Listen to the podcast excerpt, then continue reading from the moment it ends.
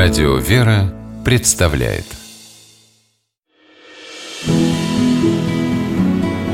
Имена, имена милосердие.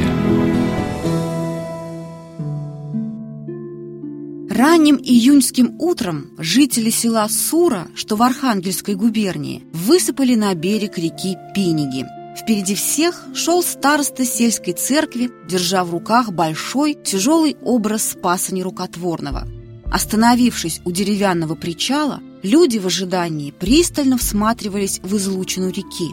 Вдруг вдали показался дымок, а потом раздался протяжный свистящий гудок. И вот, наконец, из-за поворота вынырнул шустрый пароходик. Скоро можно было уже разобрать и надпись на его борту «Первенец». Пароходик вез в родное село всероссийского батюшку, отца Иоанна Кронштадтского. Славно-то как, что не пришлось батюшке на веслах сюда плыть, переговаривались в толпе на берегу. Вовремя же Господь надоумил Макарова пароходством заняться. Яков Ефимович Макаров, купец из Архангельска и владелец парохода «Первенец», недавно вернулся из Санкт-Петербурга, где с успехом окончил технический институт. Дома Макаров основал литейную мастерскую. Заказчики к нему приезжали со всей округи.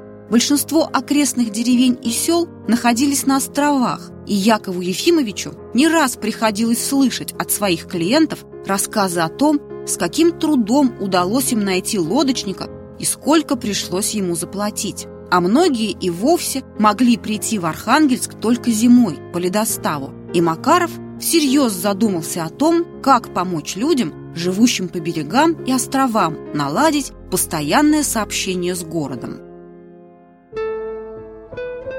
В результате в 1879 году Макаров построил пассажирский пароход, который символично назвал первенцем, а в течение нескольких лет еще пять аналогичных судов.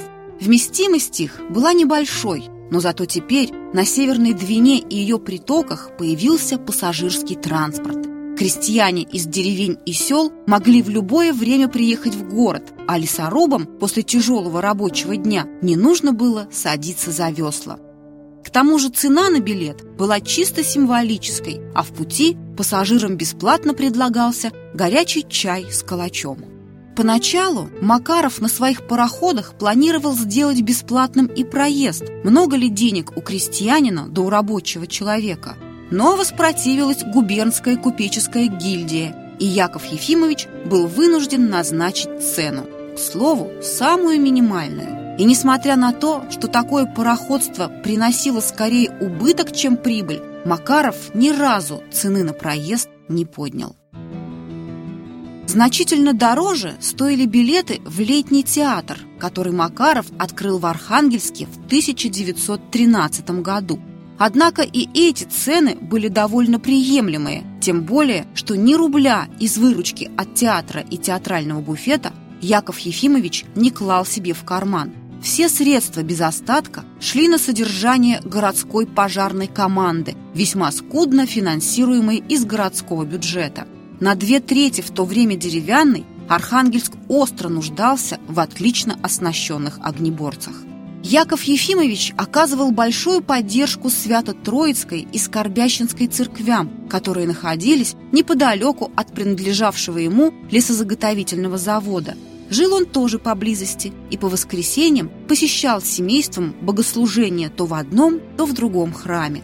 Говорят, Макаров хотел завещать церкви доходы со своего завода, но этому, увы, не суждено было случиться. В 1917 году советской властью были национализированы все предприятия Якова Ефимовича, а в 1919-м он эмигрировал за границу. Там следы этого простого и искренне заботившегося о людях человека безвозвратно потерялись, но память о нем живет.